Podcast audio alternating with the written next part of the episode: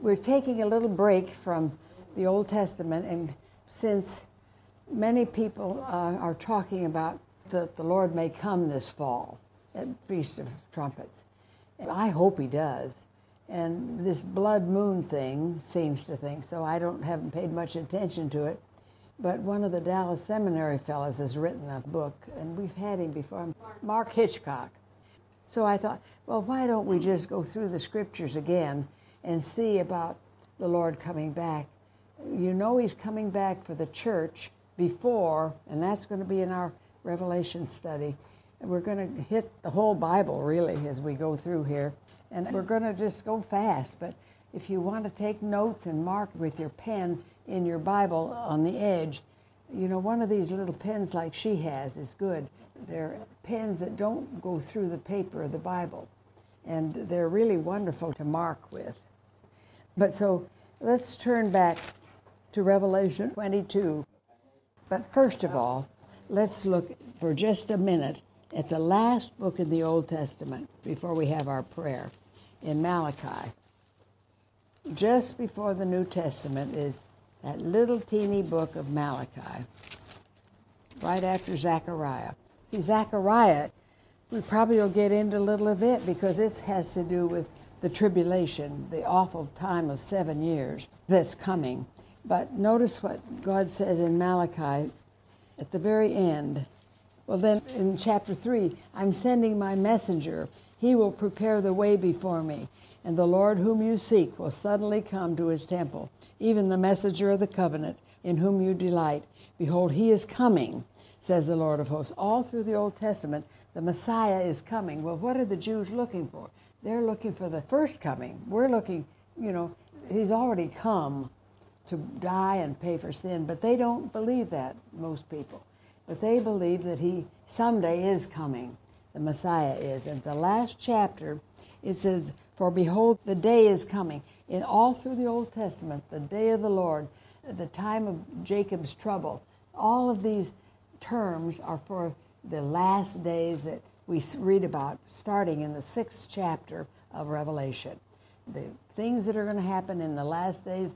And we've read in the first chapter a little bit last week that he said, I'm coming quickly. It doesn't mean that he would be coming right then in John's day, but what these things, when they begin to happen, will happen very quickly. And we know that it's going to be seven years of tribulation. But notice what it says here the day is coming, burning like an oven. See, that's going to be the tribulation when we read these terrible things burning like an oven, and all the proud, yes, all who do wickedly will be stubble. See, God is, He's a God of love, but He's also a God of judgment. And judgment is coming on this world. And the day which is coming shall burn them up, says the Lord of hosts. That will leave them neither root nor branch. But to you who fear my name, notice, I want you to underline this the Sun of Righteousness shall arise with healing in his wings. Well, you know, in the New Testament, we read in Revelation 2.28 and Revelation 22.16 that Jesus is the bright and morning star. He's the morning star. Now, before the sun comes up in the morning, what do you see? That bright and morning star. The morning star. So he's the morning star is coming for the rapture. This is a pre-tribulation rapture verse. He's coming for the church and then he will come the Sun of Righteousness. That's for Israel, S U N. The Sun of Righteousness shall arise with healing in his wings, and this is for Israel. You shall go out and grow fat like stall fed calves. You shall trample the wicked, for they shall be ashes under the soles of your feet. On the day that I do this, says the Lord of hosts, remember the law of Moses my servant, which I commanded him in Horeb when we got the commandments, with the statutes and judgments. He said, I'm going to send you Elijah the prophet before the coming of the great and dreadful day of the Lord. He will turn the hearts of the fathers to the children. And Jesus said himself, I tell you now that if you will receive it, John the Baptist is the Elijah that would come. So he came and he was the messenger for Jesus. So the hearts of the fathers he will turn to the children, and the hearts of the children to their fathers, lest I come and strike the earth with a curse. That's how Malachi ends. Now you go back one more book, to Zechariah, it tells about how terrible it's being. Chapter 14. There's a lot in here, but just to whet your appetite for what's coming. Behold, the day of the Lord is coming. That's the tribulation. That starts with chapter 6 of Revelation. Behold, the day of the Lord is coming, and your spoil will be divided in your midst. I will gather all the nations to battle against Jerusalem. See, it's very specific. All nations. Do you see how maybe this is shaping up even for our day? All nations, they hate Israel anyway. And already the one friend they've had all these years uh, under this administration is not very friendly to Israel. I'll gather all the nations to battle against Jerusalem. The city shall be taken, the houses rifled, the women ravished. Half of the city shall go into captivity, but the remnant of the people shall not be cut off from the city. Then the Lord will go forth and fight against those nations as he fights in the day of battle. And in that day, in that day, now when the Sun of Righteousness comes back for Israel, in that day his feet will stand. Now, this is not the rapture. The rapture is when he comes in the clouds, and you and I, believers, will be caught up together in the clouds and be with him forever. But this is when he comes seven years later, at the end of the time of judgment, at the end of the tribulation, his feet will stand on the Mount of Olives. See, he went up from the Mount of Olives, he's coming back to the Mount of Olives. The Mount of Olives which faces Jerusalem on the east. And the Mount of Olives, when his feet touch, will be split in two from the east to the west. So there'll be a big valley from the north to the south, making a large valley. Half of the mountain shall move toward the north, half of it toward the south. Then you shall flee through my mountain valley, for the mountain valley shall reach to Azal. So they can flee, and it makes me think that when we come to the 12th chapter of Revelation, where they will flee will be where they fled before from Pharaoh to Mount Horeb down south. Through this mountain valley, they'll come probably to the same Mount Sinai, which is in Arabia. That's probably where they'll be safe. The third of them will be safe. As you fled from the earthquake in the days of Uzziah, king of Judah, thus the Lord my God will come and all the saints with you. It shall come to pass in that day that there will be no light. The lights will diminish. It will be one day which is known to the Lord, neither day nor night, but at evening time it shall happen that it will be light.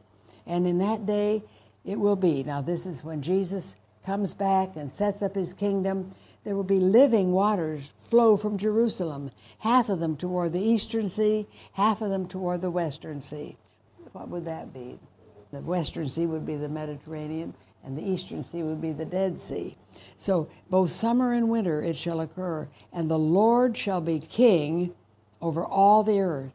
So this is really, in a nutshell, the Sun of Righteousness is going to come back and set up his kingdom after this time of judgment of seven years, and he will rule for a thousand years peaceably. And there'll be living waters coming from Jerusalem. There'll be a new temple in Jerusalem that have water come out from under the temple. That's the last part of Ezekiel. All of the prophets talk about this. And it says, The Lord shall be king over all the earth. In that day it shall be, the Lord is one and his name is one. All the land shall be turned into a plain, from Geba to Rimmon, south of Jerusalem. Jerusalem shall be raised up and inhabited in her place. See, there's going to be terrible earthquakes all during the time of the tribulation the seven years. And so Jerusalem, topography is going to be changed. And Jerusalem will be lifted up, raised up, and inhabited in her place from Benjamin's gate to the place of the first gate and the corner gate, and from the tower of Hananel to the king's winepress. The people shall dwell in it, and no longer shall there be utter destruction, but Jerusalem shall be safely inhabited. No more rockets from these Arabs south of them. And this shall be the plague which the Lord will strike all the people who fought against Jerusalem. Notice, all the nations are going to come against Jerusalem. Well, how is God going to deal with them? Their flesh shall dissolve while they stand on their feet. What does that sound like? Nuclear fission, doesn't it? Their flesh shall dissolve. Now, see, Zechariah didn't know anything about this. They didn't even know about automobiles or electricity back then. But their flesh shall dissolve while they stand on their feet. Their eyes shall dissolve in their sockets, and their tongues dissolve in their mouths. And it shall come to pass in that day that a great panic from the Lord will be among them. And we're going to see in Revelation how they just raise their fists in God's face and hate Him and curse Him all the time. But now, a panic will come upon them during this time. Everyone will seize the hand of his neighbor and raise his hand against his neighbor's hand. Judah will fight at Jerusalem, and the wealth of all the surrounding nations shall be gathered together gold, silver, apparel in great abundance. Such shall also be the plague of the horse and the mule, on the camel and donkey, and all the cattle that will be in those camps. So shall this plague be. And it shall come to pass that everyone who is left, of all the nations who came against Jerusalem. So there will be some that are left out of all these nations that don't get dissolved by the plague. But the ones that are left will go up from year to year to worship the King, the Lord of hosts, and to keep the Feast of Tabernacles. See, these feasts are very important of the Lord. There's seven feasts. And why the Feast of Tabernacles? That's the last one. The first one was Passover. What happened at that feast? Jesus died as the Passover lamb, didn't he? That feast was fulfilled. Then the day after was the Feast of Unleavened Bread. He's the bread of life that came for the life of the world. That one's fulfilled. Then three days later is the Feast of First Fruits. What happened on that day? The resurrection. So three of those feasts have been fulfilled. Then the fourth one happened last Sunday, the Feast of Pentecost, when the we read in Acts 2 that the church started. The Holy Spirit came on that day and the church started. But also, it probably was, as I mentioned before, it was probably the birthday of Jesus. There was not a set date for Pentecost like June 2nd or June 3rd or May 5th, but every year it's like in June, the first part of June, at the end of the harvest, depending on what that would be. But we know that when the angel appeared to Mary and told her in Luke chapter 2, he appeared to her in the sixth month. Well, the first month is March, April. So March, April, May, June, July, August, September. So September, the angel Gabriel appeared to Mary and he said, Hail, thou that art highly favored among women, blessed are you, the Savior of the world is going to come from you. And Incidentally, he said, this is the sixth month with your cousin Elizabeth, who was barren. So John the Baptist would be born three months later. And if it was September that the angel appeared to Mary, three months later would be December. So who was born in December? Sorry about Christmas, but it doesn't matter. We'll celebrate it whenever we want to. But John the Baptist was probably born then, and Jesus six months later. John was six months older than Jesus. So six months later would fall at the Feast of Pentecost. So that brings that feast to fulfillment.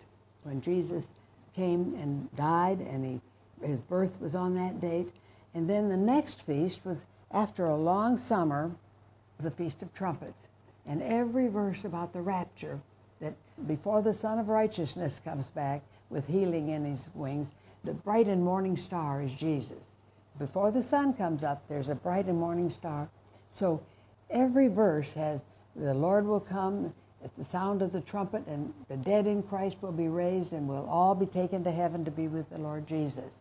And so this is a wonderful promise that at the feast, some year, I don't know what year it is, some year, he will come for us before the Sun of Righteousness. Before he comes back to set up his kingdom, we'll go up. So we will not go through this time starting in chapter 6 of Revelation, the time of Jacob's trouble or the time of tribulation, the things we've been reading about.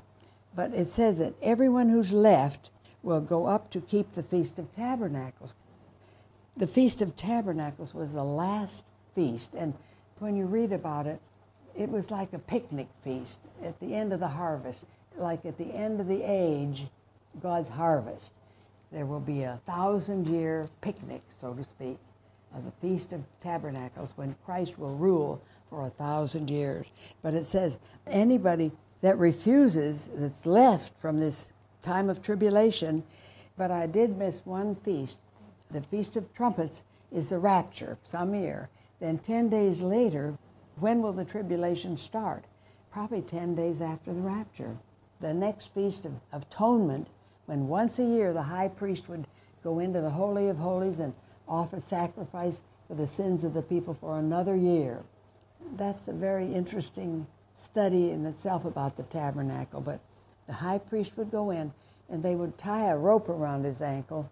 Nobody could go in or they would die. In case he was old and died, they could pull him out by his ankle. So, first is the Feast of Trumpets. Ten days later is this Feast of Atonement when they atone for their sins. And I remember Dr. Mesra one year, I was out walking and he stopped his car and he said, I've just come from atoning for my sins for another year. See, the Jews are still doing this. So 10 days after Feast of Trumpets came this other feast, the Feast of Atonement, when they atone for their sins. Then a week after that is when the Feast of Tabernacles started. So it was when they were to gather the fruit trees and boughs and limbs and make everybody picnic in their backyard for a whole week, which pictures a thousand years. That's the Feast of Tabernacles, all seven of them. But all of them will have been fulfilled except this one, the Feast of Tabernacles. It says, It shall come to pass that everyone who is left of all the nations which came against Jerusalem shall go up from year to year to worship the King, the Lord of hosts, and to keep the Feast of Tabernacles.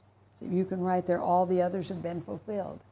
If they don't keep the Feast of Tabernacles during the millennial reign, it shall be that whoever the families of the earth do not come up to Jerusalem, I'm not going up to Jerusalem for that feast, even though they tell me I have to. If you don't go up, on them there will be no rain.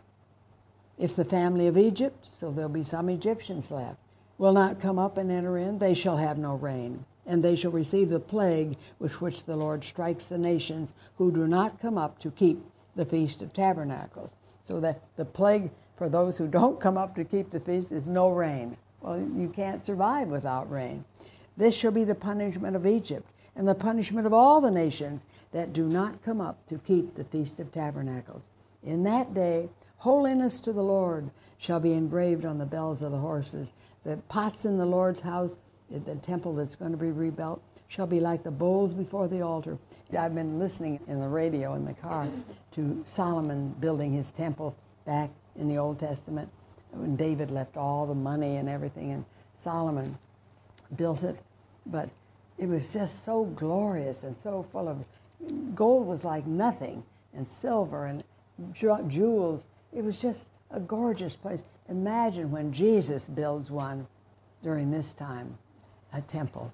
It will be the most beautiful place. You and I will want to go and worship Him there along with everyone else. We'll all be doing this. Yes, every pot in Jerusalem.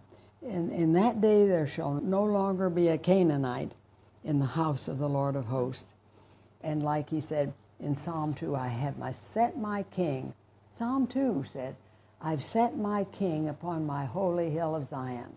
See, that was prophetic future when David wrote that.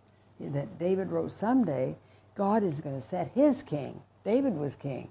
But from David's family would come Jesus. And God would set Jesus on David's throne to rule forever and ever and ever. And you and I will be his subjects and will love him very, very much. And now I want you to turn back before we get started again. I just want to just show a few of these things to you, just so that it'll whet your appetite a little more. Turn back to Ezekiel. Just flip back just a little bit more. It says in the uh, 38th chapter, well, all of these, 36 is the restoration of Israel, 37 is how they're coming back, like being born out of graves, you know, the Jewish people coming, a nation being formed again. And they won't be two nations anymore, like in chapter 37. Instead of the southern kingdom of Judah and the northern kingdom of Israel, it'll all be one again, like in Solomon's day, not a divided kingdom. It said, and David my servant shall be king over them, and they shall all have one shepherd. They shall walk in my judgments. This is chapter 38, verse 24. Well, verse 21 says, The Lord God is saying, I will take the children of Israel from among the nations. This is chapter 37 of Ezekiel. I'll take them from among the nations. He's doing that now, wherever they've gone, and will gather them from every side and bring them into their own land. And I will make them one nation in the land on the mountains of Israel. See, already they have their land, so it must be near this time. It must be near the time of the kingdom. One king shall be king over them. Who will that be? That'll be Jesus. And they shall no longer be two nations, nor shall they ever be divided into two kingdoms again. And they shall not defile themselves any more with their idols, nor their detestable things, nor with any of their transgressions. But I will deliver them from their dwelling places. And their terrible, detestable things had to do with kinky sex and idolatry, which is all a part of idolatry. It's all the flesh, and it's terrible. This was their sin, and that they were taken out of their land. But he said, I'm going to change them and change their heart. They will be my people, and I will be their God. And David, my servant, shall be king over them. And they shall have one shepherd. They shall walk in my judgments, observe my statutes, and do them. And they shall dwell in the land that I've given to Jacob, my servant where your fathers dwelled, and they shall dwell there, they, their children, and their children's children, forever. And my servant David shall be their prince forever. So he won't be the king, but David, in his resurrected body, will have a high place in the kingdom, but Jesus will be the number one. My tabernacle will be with them. I will be their God. They'll be my people. The nations also will know that I, the Lord, sanctify Israel when my sanctuary is in their midst forever. And the word of the Lord then came to Ezekiel, saying, Son of man, set your face against Gog and the land of Magog, the prince of Rosh and Meshech and Tubal, and prophesy against him. And I just would say this is Moscow, and this is Russia, and Tubal is Tobolsk. This is in the northern part, north of Israel. The far north, that would be Russia. And they're getting ready to do this. Thus says the Lord God, I am against you, O Gog, prince of Rosh, Meshech, and Tubal. I will turn you around, put hooks in your jaws, and lead you out with all your army, horses, horsemen, all splendidly clothed with great company and bucklers and shields. Remember, this was back in five or six hundred BC when they didn't have tanks and things, but it will be in modern weaponry buckler and shields, all of them handling swords. Persia, who's going to be aligned with Russia? Are they already making waves with Iran? Persia is Iran. Persia, Ethiopia, and Libya are among them, all of them with shield and helmet. Gomer and all its troops. That would be like um, eastern Turkey and probably from Japheth's family and from Canaan's family way back in Genesis. These are the Canaanites and the Japhethites. Shem, Ham, and Japheth. Now, the Semites from Shem are the Jewish people. And so Gomer and all its troops, the house of Togar, you just say Turkey, from the far north, far north of what? Of Israel, and all its troops. Many people are with you.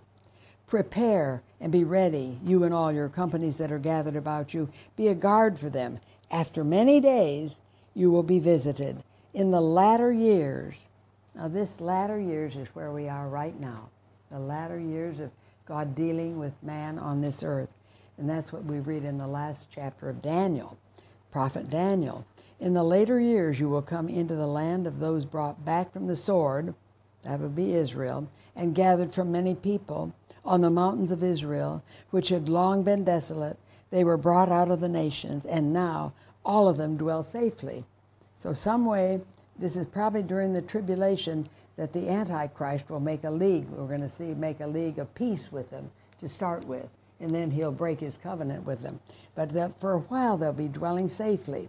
You will ascend this whole northern army, coming like a storm, covering the land like a cloud, you and all your troops and many peoples with you. Thus says the Lord God on that day it'll come to pass that thoughts will arise in your mind and you will make an evil plan. You will say, I'll go up to the land of unwalled villages. I'll go to a peaceful people who dwell safely, all of them dwelling without walls and having neither bars nor gates, to take plunder to take booty, to stretch out your hand against the waste places that are now inhabited, and against a people gathered from the nations, who have acquired livestock and goods and dwell in the midst of the land. And not only that, but oil and gas from the Mediterranean, all the wealth that they're going to have. So they'll say, Well, we're going to come down and take all that. Sheba indeed and the merchants of Tarshish, and all their young lions, that would be all the northern kingdom and everything, will say to them, Have you come to take away silver and gold and livestock and goods and great plunder? Therefore, Son of Man, prophesy. Say to Gog, Thus says the Lord God, On that day when my people Israel dwell safely, will you not know it? Then you will come from your place out of the far north far north of Israel, you and many peoples with you. Just take a map and see these nations that are far north of Israel. Uh, many peoples with you, all of them riding on horses, a great company and a mighty army. You will come up against my people Israel like a cloud to cover the land. It will be in the latter days, a second time that it's mentioned, underline that, that I will bring you. God's going to bring them against my land so that the nations may know me when I'm hallowed in you, O Gog, before their eyes. Thus says the Lord God, Are you he of whom I've spoken in former days by my servants the prophets of Israel, who prophesied for years in those days that I would bring you against them? And it will come to pass at the same time when Gog comes against the land of Israel, says the Lord God, that my fury, and we're going to see God's fury in Revelation starting with chapter 6, but his fury is probably before that or at the beginning of that time when Gog comes against the land of Israel, says the Lord God, that my fury will show in my face, for in my jealousy, and in the fire of my wrath I have spoken.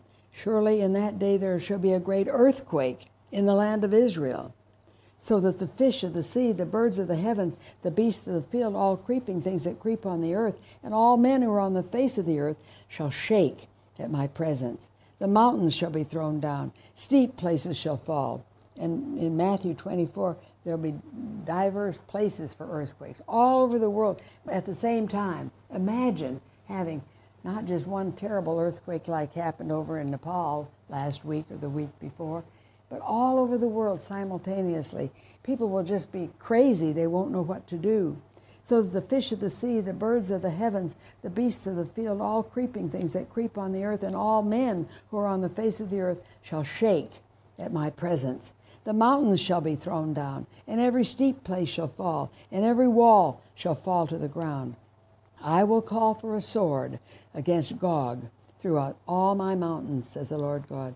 And every man's sword will be against his brother. Now, this has happened before what first in Haggai chapter 2 and First Samuel, where these mercenaries are hired to come and fight against Israel by Syria or, or Assyria. And they get down there and then they begin to fight against each other. And that's going to happen again. Every man's sword will be against his brother. And I will bring him to judgment with pestilence and bloodshed. I will rain down on him and on his troops and on the many peoples who are with him, flooding rain, great hailstones, fire and brimstone.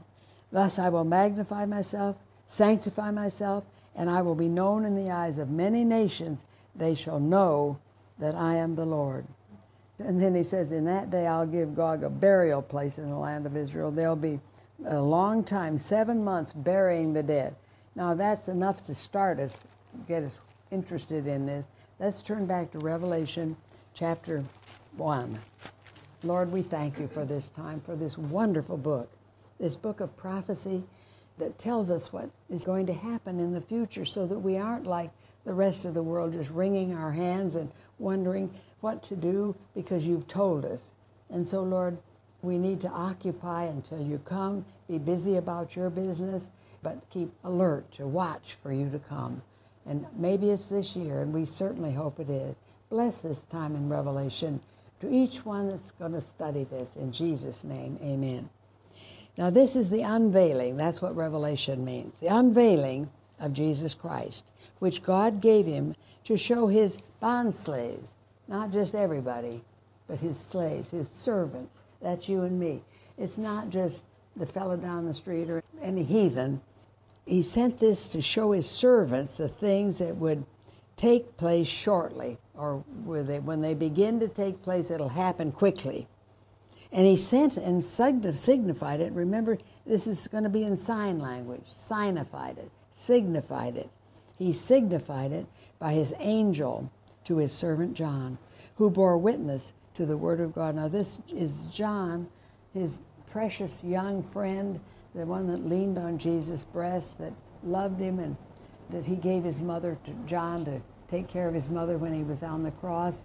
And here is John, an old man now. And when I was over traveling there, in the, many of you have gone by the island of Patmos. It's an island west of Turkey in the Aegean Sea, a desolate place. And imagine this man there. You know, we have it so soft, don't we? I was thinking about this last night.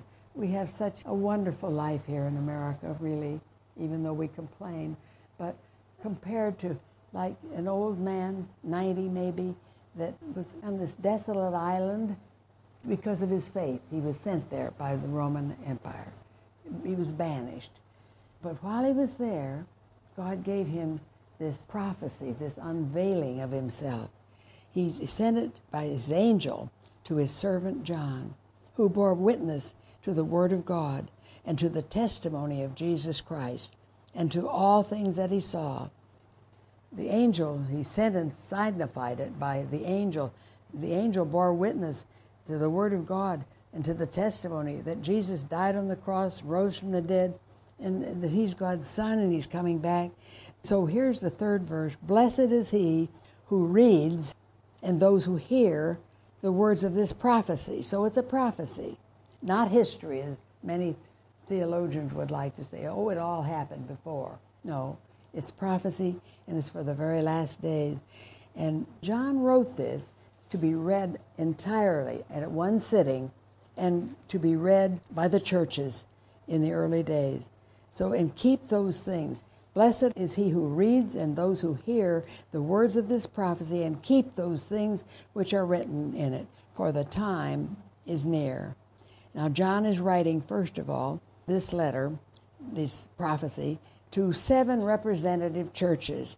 And I think that they represent the church down these last 2,000 years. There is a church that's like each one of these churches the church of Ephesus, the church of Smyrna, Suffering Church, the Pergamon Church, the Thyatiran Church, the Sardis Church, the Church of Philadelphia, the Church of Laodicea. There are churches like this as we go through this.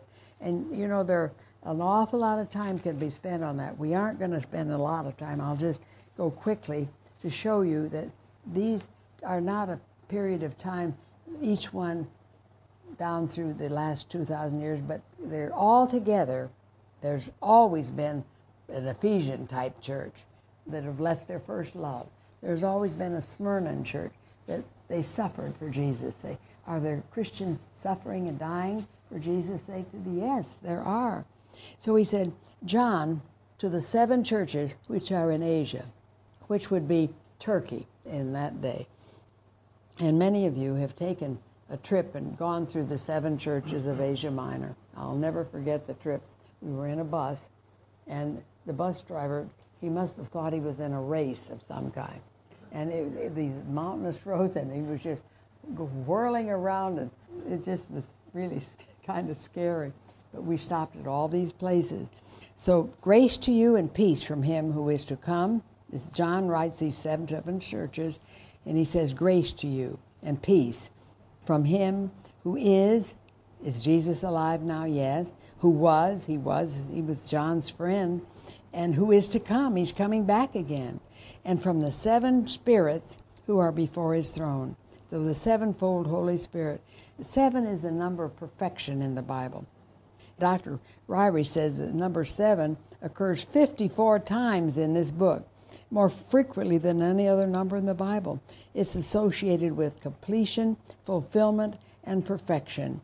And there are seven churches, seven spirits, seven lampstands in Revelation, seven stars, seven seals on the scroll, seven horns, seven eyes of the Lamb, seven angels and seven trumpets, seven thunders, seven heads of the dragon, seven heads of the beast, seven golden bowls, seven kings and seven spirits. So, anyway, to the sevenfold Holy Spirit, the spirits who are before his throne. Now, Dr. Ryrie says maybe before God's throne in heaven are angel spirits that stand there guarding his throne in heaven. And from Jesus Christ, the faithful witness, the firstborn from the dead. We know that other people were raised from the dead to die again, but this is the one firstborn never to die again. That's in his resurrection. Lazarus was raised from the dead, but he died later on. From the dead, the firstborn from the dead, and the ruler over the kings of the earth, to him who loved us and loosed us or washed us from our sins in his own blood, and he's made us kings and priests. Now, you may not feel like a king or a priest or a queen or a priestess, but he's made us kings and priests to his God and Father. To him be glory and dominion forever and ever. Amen. Behold, he is coming with clouds, and every eye will see him. Do you see? This is his second coming to earth. And this is not the rapture. The rapture, when he comes, it'll be secret. He'll come in the clouds, but not every eye will see him. But he'll come secretly and will be snatched away. I think it was Hal Lindsey had a thing called the Great Snatch, and will be snatched up to heaven up to the clouds where Jesus is. But this, every eye will see him when he comes back at the end of the tribulation. And they also who pierced him, and all the tribes of the earth will mourn. Now we read in Zechariah, I didn't go back that far, chapter 12 said, They will look on me whom they've pierced, and they will say, Where did you get these wounds in your hand? The Jewish people in the, that are saved. And he'll say, Where I was wounded it just so makes you almost want to cry. I was wounded in the house of my friends. See, he came to his own. His own received him not, but as many as received him, you and me, to them he gave the power to become the sons of God, even to them that believe on his name, which were born not of the will of the flesh nor the will of man, but born of God. So you're born again when you believe in Jesus. He was pierced for us and all the tribes of the earth will mourn because of him. Even so, amen. And then he said, I am the Alpha and the Omega. That's the first letter and the last of the Greek alphabet. I'm the beginning and the end. The beginning and the end, says the Lord, who is, who was, and who is to come, the Almighty. You know, you just need to meditate on these things. Who is, He is now, He always was, and He's coming back again. And we read that He's the one who created this earth. When we read about the Trinity, we say, Well, I, don't understand the Trinity. Well, the Trinity teaches in the Old Testament that God is three persons in one, and each has a job to do. Each has a separate personality. God the Father, no man has ever seen him at any time. He's a spirit, but he's the planner of the plan of salvation and for the whole earth. And Jesus is the executor of the plan. He created everything. So everything that's created, Jesus was the creator. Some don't realize that. He's the creator. And what's the job of the Holy Spirit? To reveal. He's the revealer of the plan. This is all so wonderful. Each member of the Trinity has their job to do, but each one, they're each a person, separate personality, but all with the same attributes of love and kindness and justice and all the seven attributes or 11 i don't remember how many there are. I am the alpha and the omega the beginning and the end who i says the lord who is who was and who is to come the almighty. I, John, both your brother and companion in tribulation and in the kingdom and patience of Jesus Christ, was on the island that's called Patmos for the word of God and for the testimony of Jesus Christ. I was in the Spirit on the Lord's Day. Now, this is an interesting thing. It's not the Sabbath, is it? The Lord's Day would be the day he rose from the dead. That would be the day we worship him, the first day of the week, not the last day of the week, which is the Sabbath, where the Jewish people worship him. But he was in the Spirit on the Lord's Day, and I heard behind me a loud voice, as of a trumpet, saying, I am the Alpha and the Omega, the first and the last. What you see, write in a scroll or a book and send it, John, So Jesus is saying to him, You write these things down, send it to the seven churches which are in Asia, in Turkey, to Ephesus, to Smyrna, to Pergamos, to Thyatira, to Sardis, to Philadelphia, and to Laodicea. Now, there were many other churches, but these are representative of what would be in all the churches, the conditions that would be in churches down through these 2,000 years. Then I turned to see the voice that spoke with me, and having turned, I saw seven golden lampstands. And in the midst of the seven lampstands, one like the Son of Man, clothed with a garment down to the feet, and girded about the chest with a golden band.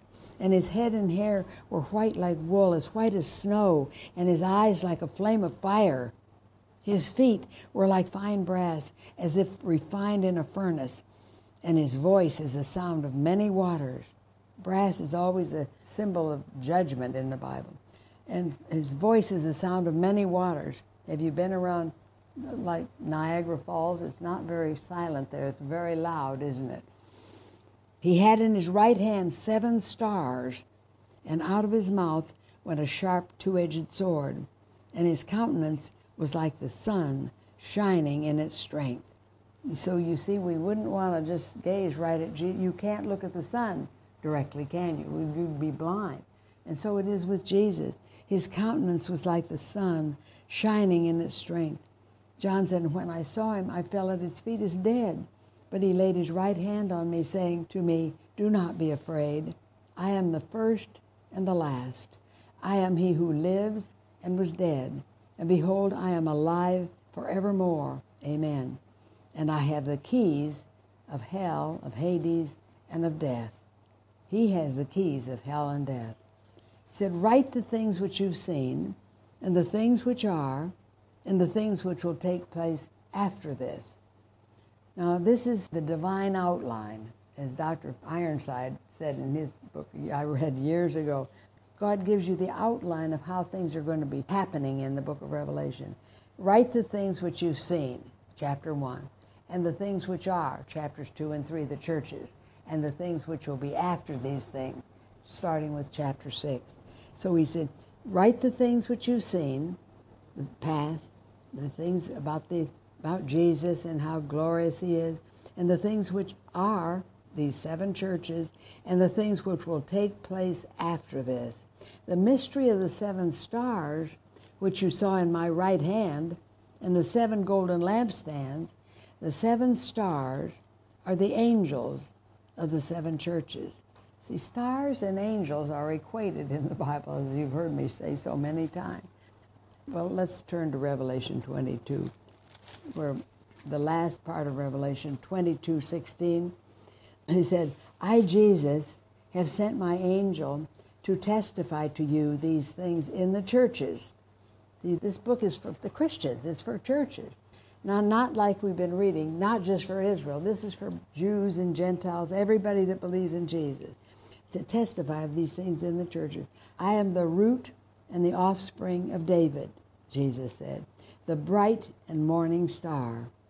And the Spirit and the bride say, Come, and let him who hears say, Come, and let him who thirsts come, and whoever desires, let him take the water of life freely. See, remember in Numbers 24 17, Balaam, the prophet, he was a believer, but he would do anything for money. In his prophecy, he didn't want to say it, but he had to because God put it in his mouth. He said, A star shall come out of Jacob.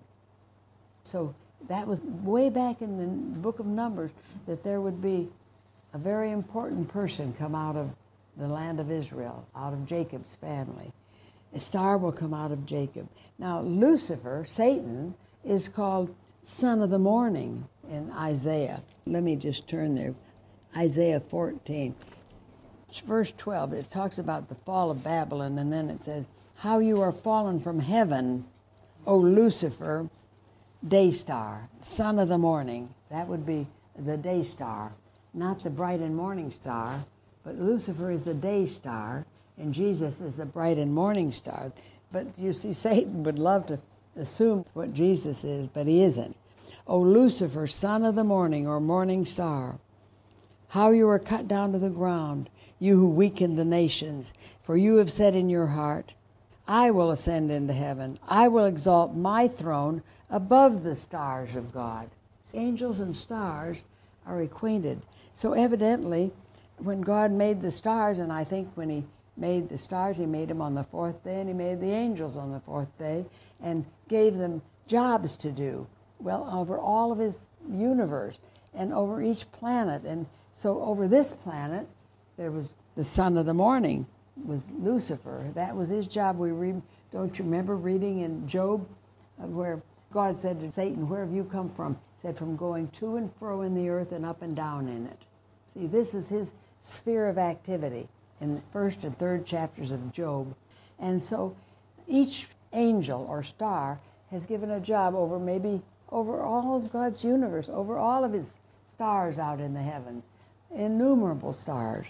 And he said, You have said in your heart, My throne will be above the stars, all the other angels' thrones, all over the universe. I'll exalt my throne above the stars of God. So they would be angels. And we read the stars in their courses fought against Sisera. Well, inanimate things out in the heavens don't fight, but angels do fight, like we read in Daniel 7. And that's why Daniel's prayer wasn't answered right away because there was war in heaven between a good angel and the bad angel stars. And so all of this, the more you read the Bible, everything kind of comes together and it just kind of like a, a web that finally it just all meshes together. He said, I'm going to sit on the mount of the congregation on the farthest sides of the north. So in other words, I want to be in the governing assembly of God. That's evidently where God's throne is. Above the heights of the cloud, I will be like the Most High. He's a counterfeit. But God says, You will be brought down to hell, to the lowest depth of the pit. And the same thing is in Ezekiel 28. Ezekiel 28 and Isaiah 14 talk about Lucifer, the star of God son of the morning, not the bright and morning star. So, under the picture of the king of Tyre, your heart is lifted up. And you say, I'm a God. This is chapter 28, verse 2. I sit in the seat of gods, in the midst of the seas. Yet you are a man. This is the king of Tyre. But Satan has indwelt him, just like he's going to indwell the Antichrist someday. He's going to indwell this terrible person that's coming to rule the world. And we don't know yet who he is. But we won't know who he is. We'll be gone, and then he'll appear. You are a man and not a God. Though you set your heart as the heart of a God, behold, you are wiser than Daniel. There's no secret that can be hidden from you. With your wisdom and your understanding, you've gained riches for yourself and gathered gold and silver into your treasuries. But then it moves on beyond him moves into more detail behind the king of Tyre. It says Satan behind the king of Tyre. He was possessed by Satan. Here's what God says in the beginning You were the seal, verse 12, of perfection, full of wisdom and perfect in beauty. You were in Eden, the garden of God. See, the king of Tyre wasn't in Eden, the garden of God, but Satan was when the angels were created.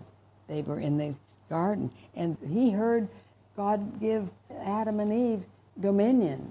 And I think that was how he fell, really, from being a good angel to the evil one when he heard that this was his dominion, this earth. He walking to and fro in it.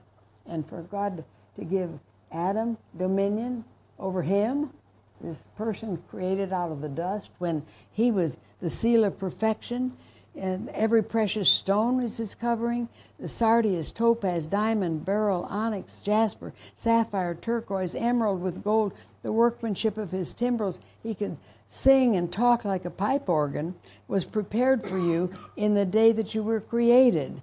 So, this is a created being. You were the anointed cherub, this is the angel prince, who covers. I established you. You were on the holy mountain of God.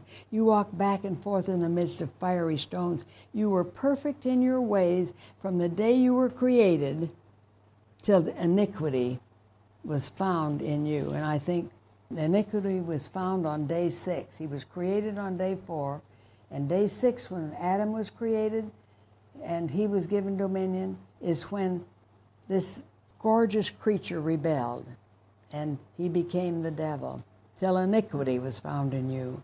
By the abundance of your trading, you became filled with violence within, and you sinned. Therefore, I cast you as a profane thing out of the mountain of God, and I destroyed you, O covering cherub, from the midst of the fiery stones. Your heart was lifted up because of your beauty. You corrupted your wisdom for the sake of your splendor. I cast you to the ground. I laid you before kings that they might gaze on you. And so, this is is how Lucifer was. And I think you follow that through. When God gave Adam dominion, he probably said, where his wisdom was turned to cunning, said, I'm going to fix this. So in just the next chapter, he appears in the form of a serpent to deceive Eve. Not Adam, he's got the woman first. They're more easily deceived than men, evidently. And most cults have been started by women in this world, sorry to say. So, anyway, I think that's when he fell. And he caused man to sin, Adam to sin, to follow Eve. And so, really, that's the story of the whole rest of the Bible of God fixing what happened on day six, fixing the rebellion of Satan, and bringing Jesus back to take care of things. Back to Revelation chapter 2. The mystery of the seven stars, verse 20 of chapter 1 which you saw in my right hand, and the seven golden lampstands, the seven stars, are the angels of the seven churches. So stars and angels are equated. And the seven lampstands, which you saw, are the seven churches. Now, in the ninth chapter, look, turn back just in closing of Revelation, where we see the beginning of the ninth chapter. When the fifth angel sounded, I saw a star fallen from heaven to the earth, and to him, not to it, to him was given the key to the bottomless pit. So, see, stars and angels are equated in the Bible. So, this is an evil angel. And he opened the bottomless pit, and smoke rose out of the pit, like the smoke of a great furnace, and the sun and air were darkened because of the smoke of the pit and out of the smoke locusts came upon the earth, and to them was given power, as scorpions of the earth have power. They were commanded not to harm the grass of the earth, or any green thing, or any tree, but only the men who do not have the seal of God on their foreheads. And they were not given authority to kill them, but to torment them for five months. And their torment was like the torment of a scorpion when it strikes a man. Have you ever been bit by a scorpion? It's not fun. I stepped on one when I first came to Florida. I was barefoot in my yard and didn't realize, I didn't even know what a scorpion was, but the mark was in my heel. And I thought I'd, I didn't know what had happened. It was the worst thing that ever happened. I thought I was shot or an arrow had gone through my heel, but it was an awful thing. So we see these are the angels of the seven churches and the seven lampstands. They're the seven churches. So the mystery of the seven stars in my right hand. So, and the seven golden lampstand, the seven stars are the angels of the seven churches. So, evidently, each church has a guardian angel, just like each individual. You and I, the minute you believe in Jesus, you have a guardian angel. And we saw this with Peter. They said, I think it's his angel when he went to open the doors of the prison to let somebody out. They couldn't believe it was Peter, they said it must be his angel. Well, people have realized all along that God gives a guardian angel. And aren't you glad sometimes when you're driving around and somebody almost crashes into you? Anyway, guardian angels. They are the seven churches. So we'll stop here, and next week we'll take chapter two, the things which are. So this is the things which which were the first chapter. John sees all this, then the things which are, we're going to see if we can't get through all the seven churches next week. Lord, we thank you for this time together and for each one who's come out to study your word. Bless it to our hearts in Jesus' name. Amen.